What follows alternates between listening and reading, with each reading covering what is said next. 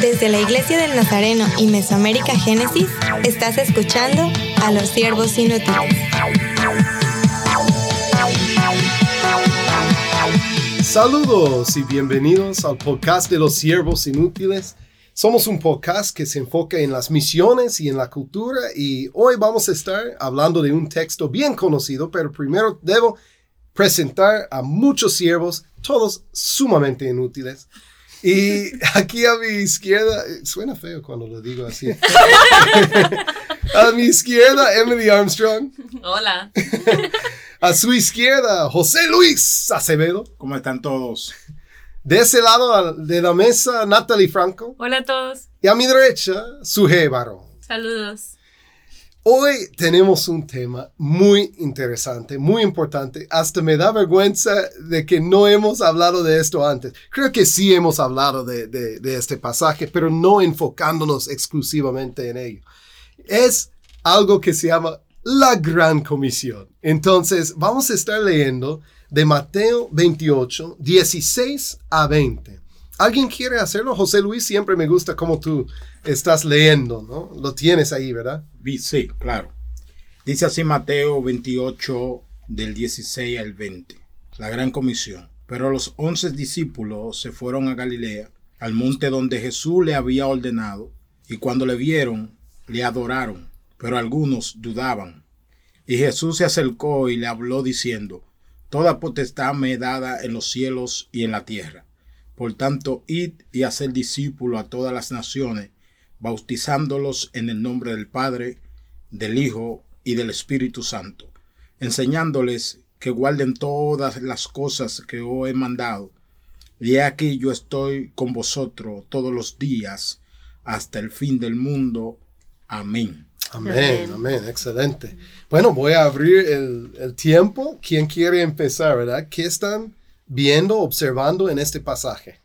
Bueno, a mí me gusta mucho, creo que es un tema o son textos que utilizamos constantemente, ¿no? Y, como misioneros estar predicando acerca de esto, pero es muy bonito leer la palabra de Dios y siempre encontrar cosas nuevas. Entonces yo me apasioné cuando leí los textos y me fui a buscar más atrás y más y más. Y bueno, hay varias cosas que, me gustan, pero voy a hablar solo de una para que los demás compartan eh, este, otra cosa, pero me gusta mucho pensar en las actitudes de los discípulos. Mm. Y pensar en esto es lo primero que menciona aquí, ¿verdad? Es que ya ellos tenían una orden de ir a un lugar, a Galilea. Ya Jesús se había aparecido a los discípulos anteriormente, pero les estaba llamando a una reunión especial. ¿Verdad? Todavía mucho más especial donde iba a congregar a personas de diferentes lugares y ellos pues eh, tuvieron esta actitud de, de, obediencia, ¿verdad? Podemos ver varias, varias actitudes de ellos en este momento y podemos ver su obediencia, su disponibilidad, porque en ese momento se movieron y, y fueron a este lugar donde estaban a la expectativa de qué, eh, de qué trataba esta reunión o qué, iba, qué es lo que iba a hablarles Jesús. Y dice que cuando le vieron, entonces le adoraron, ¿verdad? También esa parte de, de, de, de verles cuando apareció en el momento ellos, la primer impresión, ¿verdad? O, el primer instinto es adorar a Dios.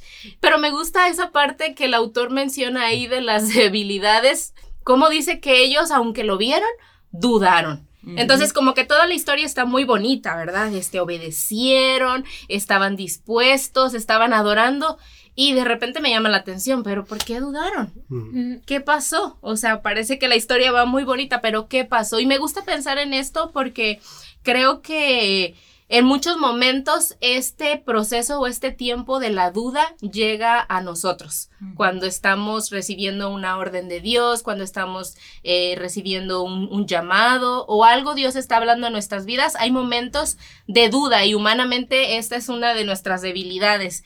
Pero lo más bonito es cuando dice, ¿verdad? Que cuando Jesús se acercó y habló. Ya no menciona la duda otra vez más, ¿verdad? Cuando Jesús se acerca y habla, inmediatamente los discípulos reconocen. es Jesús. Es Jesús el resucitado, ¿verdad? Es Jesús el que ha estado con nosotros todo este tiempo. Y entonces empieza, ¿verdad? Esta, esta a comunicación de este gran mensaje. Entonces me gusta pensar en estas actitudes de ellos creo que a veces nosotros no escuchamos a Dios y, lo que Dios está hablando en nuestras vidas porque algo de estas actitudes quizás no están presentes en nosotros. Mm. No hay obediencia o no estamos en el lugar correcto adorándole, no estamos enfocados en Él. Pero estas actitudes de ellos nos enseñan mucho cómo podemos escuchar la voz de Dios a pesar de nuestras dudas. Sí. O sea, lo que vemos, vemos el acto de obediencia ir donde le enviaron. Una vida de obediencia te lleva a una vida de adoración. Hmm. Pero aún dentro de la incertidumbre que estaban viviendo ellos como discípulos, su maestro que le ha enseñado murió en manos de, del pueblo de Israel, de Pilato, Herodes, todas estas cuestiones. Estaban en el Getsemaní, tenemos que ir corriendo o sea, tenemos una expectativa con, nuestro maestro de que él es que va a cambiar todas las cosas, de que va a salvar a Israel, de que va a redimir todo. Y de repente e, esta esperanza que tenemos frente a nosotros desaparece. Y hay algunos discípulos que lo han visto, lo ha visto María Magdalena, lo ha visto Pedro, Juan también lo ha visto, dicen que la tumba está vacía que todo, pero no lo hemos visto los doce. Todos no hemos experimentado verle. Por ejemplo, imagínate Tomás, por ejemplo, no ha visto, no ha ido a la tumba. Solamente oye el testimonio de sus, de sus compañeros que sí fueron. Entonces, vayan a Galilea. Entonces, todos van. Están obedeciendo, aunque dentro de ellos hay incertidumbre. Dentro de ellos hay una, una, una inquietud. ¿Y será verdad que está vivo? Y cuando lo vemos, ¿será verdad que es Él? Sí. sí. ¿Me entiendes? Toda esa pregunta y mm. toda esa cosa dentro de, estos, de los discípulos. Pero me llama la atención que dentro de, eso están obedeciendo. Sí. O sea, eso habla mucho de nosotros. Cuando Dios nos llama, cuando Dios se nos revela, cuando Dios nos asigna, cuando Dios nos comisiona o en medio de una situación difícil de crisis, aún no entendemos no comprendemos del todo, pero decimos, voy a seguir. No entiendo, pero sigo. No entiendo, pero te adoro, Dios. No entiendo lo que está sucediendo, no entiendo el contexto de todo esto. Tampoco tú me lo has revelado, pero creo que tú me vas a ayudar, que tú vas a salir. Y eso me, me habla mucho de la actitud de, de, obediencia de ellos, porque aún en medio de la incertidumbre y de la duda y de la aflicción, aún así ellos siguen obedeciendo, aunque en un momento determinado tengan una duda. Sí, algo que me llama mucho la atención de, de este pasaje, que me gusta mucho, es que Dios está formando su pueblo de nuevo por medio de los discípulos, ¿verdad? Que Jesús escogió los doce y ya nos quedamos con once porque Judas ya traicionó a Jesús, pero Él está hablando a los once. Cuando estoy viendo aquí en 19 y 20, hay muchos verbos, ¿verdad? Ir, hacer, bautizándolos, uh, enseñándolos, son cosas de, de una gente que debe estar en movimiento, ah, que, que, no está hablando a la gente de Dios, al pueblo nuevo restaurado de Dios, con ojos que dice, pero solo quédense aquí y, y esperan siempre y que sean muy buenos discípulos ustedes y que hagan lo que necesitan hasta que se mueran ustedes y ya el movimiento se acabó. ¿Verdad? Él está como presentando la misión, es algo en movimiento. Yo estoy esperando acción de ustedes, que no se sienten en las bancas, que reciben lo que han recibido de mí de tres años, que ya están viviendo en el poder de mi resurrección y que vayan, vayan y hagan. Y yo creo que muchas veces como iglesia tenemos que recordarnos que tenemos que ser la iglesia en movimiento, porque Jesús nos dejó este mandamiento, ¿verdad? No, no es correcto que seamos la iglesia que solo abre un edificio una vez cada semana para adorarle, porque lo que pasó aquí es ellos sí lo adoraron, pero después Jesús dijo, ahora vayan me adoraron y ahora vayan. Y yo creo que nosotros como iglesia a veces nos quedamos en el templo adorando. Hmm. ¿verdad? Ador- adorando juntos, eso es lo que hace la iglesia, pero Jesús dice que no, ya me adoraron aquí, entonces ya en este poder, en este espíritu, vayan y hagan. Y, y yo creo que ese es el, el mandamiento que no solo es para pastores, no solo es para misioneros, es para el pueblo de Dios y cada uno de nosotros somos parte de ese movimiento de Dios. El primer verbo que se usa ahí en 19, el, el versículo más famoso, es vayan o id, ¿verdad?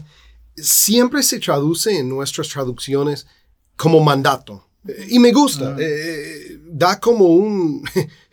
Autoridad. Co- Sí, como, como es esencial, no puedes escaparlo, tienes que hacerlo, ¿sí? Sin embargo, en el idioma original dice mientras van o mientras ya están en el camino, ¿sí? Es decir, sí me gusta el mandato, pero también me gusta esta parte, como él está asumiendo que ya están en movimiento, ya están en misión. Entonces, si ya están yendo, si ya están saliendo de la comunidad y del templo, por decirlo, ¿verdad? Entonces, mientras van, hagan discípulos también. ¿Sí? Me encanta esto porque casi lo toma como por seguro, por alto, ¿verdad? Ya, no, no, claro, mis discípulos van a estar en movimiento, van a estar eh, yendo. Y mientras ellos van, entonces van a estar haciendo discípulos, bautizando y también enseñando. Y es importante esta, esta parte que mencionas de la autoridad, porque cuando él les vuelve a recordar, ¿verdad? Y, y, y, y dice, me imagino, ¿no? Me imagino como el momento y, y diciendo, o sea, toda potestad me es dada, todo. O sea, ya la resu- con la resurrección demuestro que no hay cosa que no esté bajo mi control. Soy el soberano y esa autoridad que tengo es la que te doy para que vayas. Amén. Y es Amén. autoridad para sanar, autoridad para liberar, autoridad para predicar, autoridad para, para levantar muertos. Es una autoridad poderosa, ¿verdad? Entonces me, me encanta pensar en esto, o sea, no es nada más te estoy mandando y, y ya así es la cosa, pues tengo que te vaya bien, yo ya me voy, ¿verdad? Ya hice mi trabajo y te toca Sí. a ti, bye. O sea, no, es como ten en cuenta, vas a ir, pero toda la autoridad que yo ya tengo, esta es la que te entrego. Amén. Y es una autoridad delegada que nos da la iglesia. Ujú. Fíjate que eso mismo estaba yo pensando, porque cuando volví a leer este versículo, a pesar de que ya lo hemos leído tantas veces, Sí. no sé por qué esta vez, pues tuvo un significado totalmente diferente, incluso para mí, ¿verdad? E Incluso que no tiene que ver mucho con el contexto, no sé por qué, pues lo identifiqué como un llamado individual y un llamado también de la comunidad cristiana en, en moverse, en ir, en involucrarse, en hacer discípulos también. Y la parte que literalmente aquí dice, y cuando lo vieron le adoraron, pero algunos dudaban, no sé por qué, no sé por qué, pues lo, lo identifiqué como, no que necesariamente nosotros dudamos, ¿verdad? Del Dios que le servimos, el Dios que resucitó, el Dios todopoderoso, sino que posiblemente pues podemos dudar de nuestra capacidad de ir, nuestra capacidad de hacer discípulos, que tenemos ese poder porque Dios está con nosotros, ese Dios que resucitó pues nos empodera, ya hemos hablado anteriormente sobre eso. Entonces me, me encantó ahora como entenderlo, no se preocupen porque yo voy con ustedes, yo estoy Mm. con ustedes, así que ustedes serán capaces de hacer discípulos, de seguir en movimiento, de cumplir con la comisión. Eh, Es, es extraordinario porque en el, en el 18 le dice, le dice, yo tengo toda potestad en los cielos y en la tierra. Y, y le da un sinnúmero de cosas que deben hacer. Al final en el 20 le dice lo siguiente, le dice, yo estoy con ustedes hasta el fin del mundo. O sea, vayan con mi autoridad, pero aún así yo estaré ahí con ustedes. O sea, Amén. yo soy la garantía de que ustedes van a tener éxito, de que ustedes van a lograr lo que yo les estoy asignando, porque no es que lo envío y vayan solos, sino que yo estoy ahí, a, a la sombra, manillando mi obra. O sea, ustedes están en mis manos. Yo lo protejo, yo lo guío, yo lo cuido, yo les llevo por el camino de la victoria, de la bendición, para que ustedes ejerzan la comisión que yo les pongo. Yo voy con ustedes, yo estoy ahí. Y yo les capacito también. Exactamente. Sí, sí. Tre- tremendo, tremendo. Y aún tremendo. por medio de esa misma palabra comisión, ¿verdad? Que es todavía la misión Mm. de Exacto. Dios y estamos colaborando con. Dios.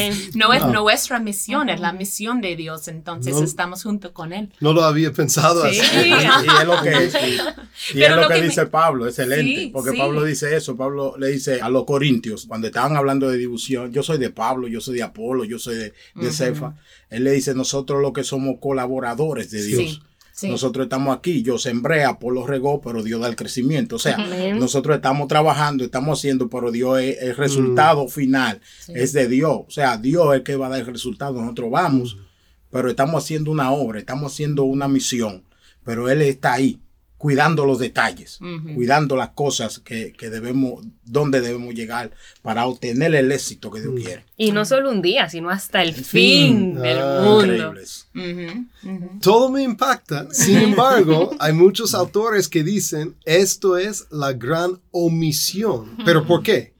Porque los cristianos no lo están practicando. Sí. ¿Cierto? Hablamos bonito, predicamos, grabamos podcast, pero ¿cuántos de nosotros estamos haciendo discípulos? Claro, hemos hablado de esto antes en este podcast, ¿verdad? Pero, pero ¿qué significa hacer un discípulo? No dice hacer un nuevo convertido, no dice hacer un amiguito, eh, no dice predicar el evangelio, aunque qué lindo, creo que es necesario, pero aquí de todo lo que puede decir, dice, vayan y hagan discípulos. ¿Qué significa para nuestras vidas entonces? ¿Qué implica para nosotros prácticamente? Yo creo que a veces como um, iglesias pensamos que estamos cumpliendo con la misión cuando evangelizamos.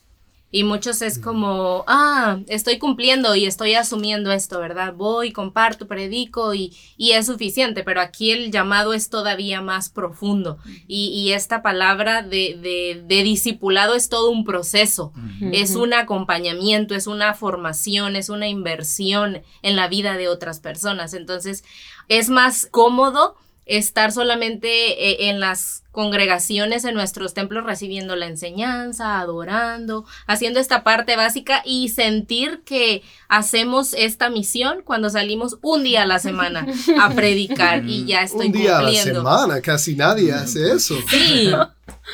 Entonces e- e- es como para como calmar, ¿no? Aquietar un poquito la conciencia. de lo que no estoy haciendo, porque este es un proceso y nos habla de algo constante y nos Sí. menciona las cosas, ¿no? Enseñando y es todo un proceso de caminar con las personas. Y dice enseñándoles todas las cosas que yo es- os he enseñado, ¿verdad? Esto es como, we- espera, ¿cuántas cosas él les estaba enseñando? ¿Cuándo vamos a acabar? No, no, nunca. Entonces el discipulado es de por vida, ¿no? Eso es importante. Eh, Y, y discipulado es más acompañar a alguien que entregar un paquete y ya tener dos elecciones y, y ya, ya se acabó el discipulado. Nos da- damos gracias a Dios por estos paquetes y, y material. Uh, excelente. Yo lo uso, ¿verdad? Pero discipular implica acompañar a alguien, guiarlos, mostrarles qué es seguir a Cristo. Sí, y el paquete es solo como herramienta, ¿verdad? E- Es, algo que cuando estoy pensando en como algo botaje o algo así que tenemos de los paquetes de discipulado para jóvenes, ah, estoy pensando en cuáles son las lecciones, ¿verdad? Estamos hablando de cosas grandes dentro de una lección de 45 minutos y, y estoy pensando en uno que es la Trinidad. Y si de verdad pensamos que vamos a acabar toda la enseñanza sobre la Trinidad en 45 minutos sobre un paquete, estamos mal, ¿verdad? Y siempre hay más preguntas y, y todavía nosotros como los cristianos maduros, quienes están discipulando, estamos diciendo que todavía estamos buscando de Dios para entender, es algo divino, es algo que estamos buscando. Pero yo creo que como esa intencionalidad de usar un paquete les da como un contenido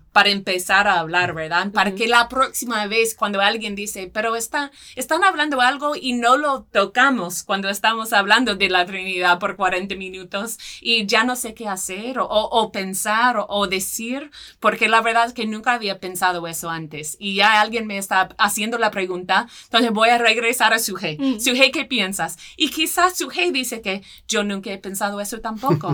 vamos a investigar, vamos a ver, quizás no sé. Y este es el discipulado, ¿verdad? Si pensamos que podemos acabar porque hemos acabado con una lección, ya ese no es discipulado, solo son como Clases. temas, herramientas que estamos usando, pero practicándolo con intencionalidad. Y, y tenemos que hablar de esas cosas con, con cristianos nuevos, con jóvenes, con niños, para que empiecen a tener ese vocabulario, pensamiento, a cambio de corazón. Y ese es lo que es el discipulado, un cambio de corazón, que de verdad empieza a verse más como Jesús en sus palabras, en sus acciones, y no es por lo que estamos haciendo nosotros, es por lo que hace el Espíritu Santo por medio de el tiempo que estamos haciendo, pasando con ellos. Entonces, No hemos hablado mucho de la centralidad del bautismo aquí.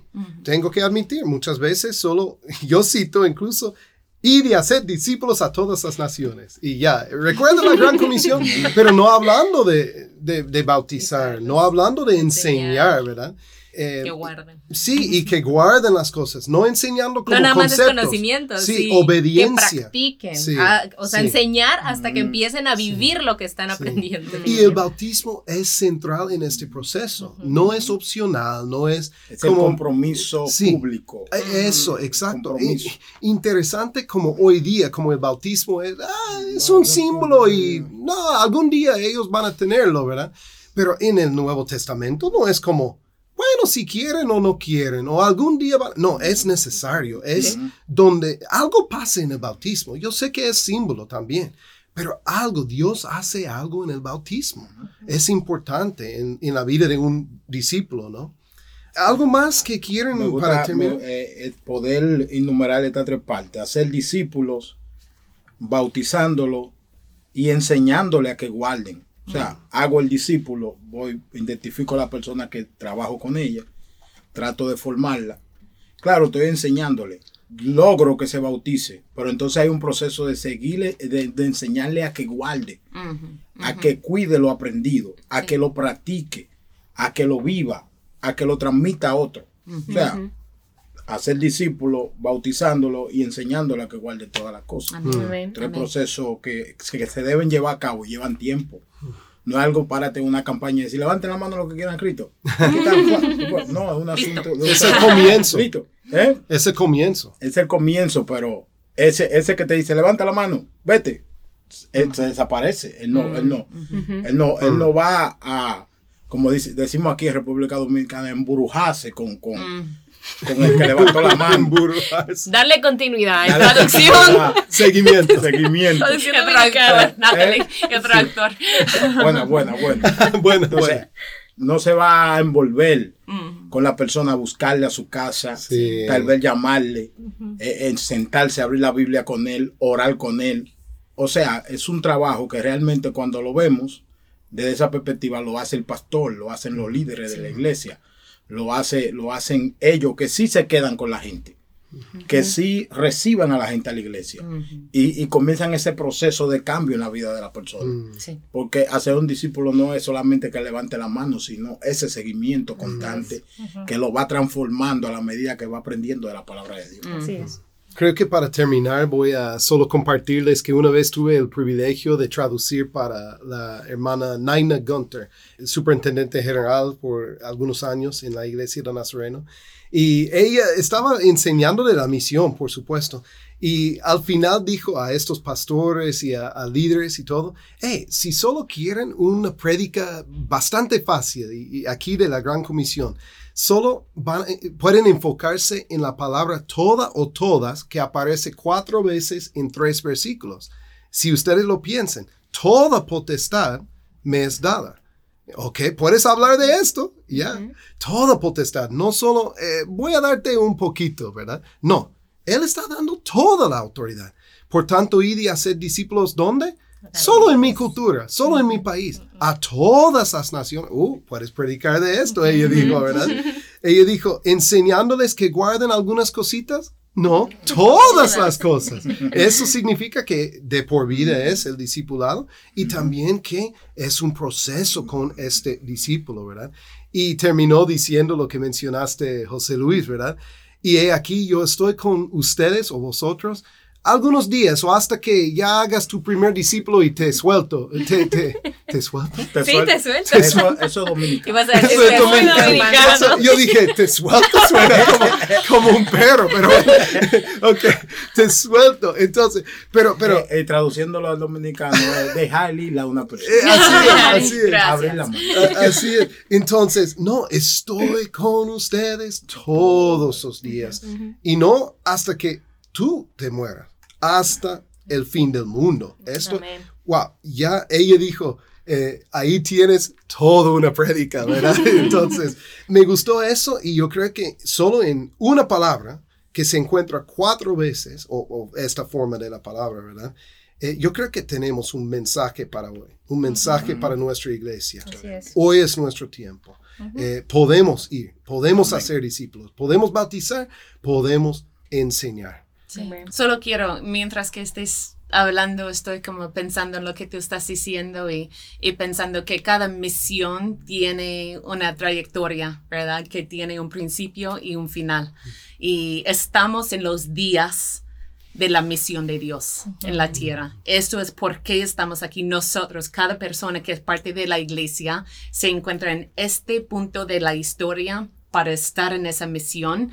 Y aquí Jesús dice, hasta el fin del mundo. Mm. Y ya cuando se acaba este mundo, cuando estamos en los cielos con Él y el reino está siendo en, eh, en la tierra como en los cielos, ¿verdad? Y, y cómo va a ser la cosa, ahí es cuando descansamos. Ahí es cuando Dios está gobernando sobre todo y ahí es cuando estamos adorando siempre. En estos días estamos en movimiento, en estos días estamos en misión, entonces ya es nuestro deber como iglesia. No es opcional, es porque estamos aquí en la tierra. Mm. Entonces, Tenemos trabajo.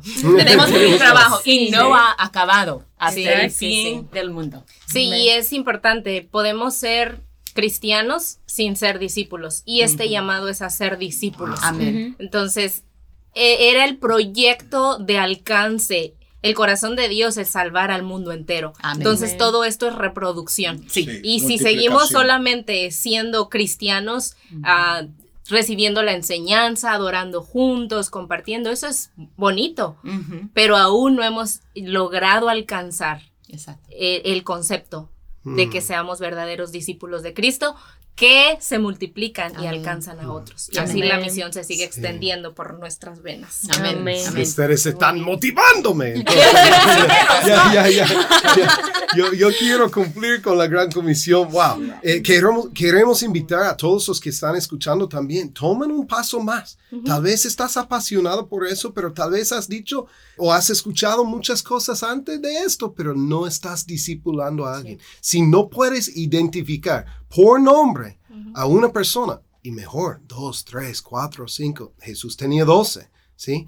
Entonces, no estás discipulando. No estás haciéndolo si no puedes ide- identificar por nombre a nadie. Bueno, por primera vez en la historia, José Luis, yo voy a hacer la pregunta. Si No. algunos quieren, si algunos quieren seguir la conversación con nosotros, ¿sabes dónde ellos pueden encontrarnos? Quizá. Mesoamericagenesis.org y en las redes sociales como Siervos Inútiles Podcast. Excelente, eso. bien hecho. Hemos hecho nuestro discipulado. Wow. Sí. Se nota. Está hablando bien el vocabulario del podcast. Sí. Sí, qué bien. Bueno, somos los siervos inútiles y yo soy Scott Armstrong Yo soy Emily Armstrong. Yo soy José Luis Acevedo. Yo, Natalie Franco. Yo soy Sujei Barrón. y hasta el próximo. Para más información, visítanos en nuestra página de Facebook Siervos Inútiles Podcast.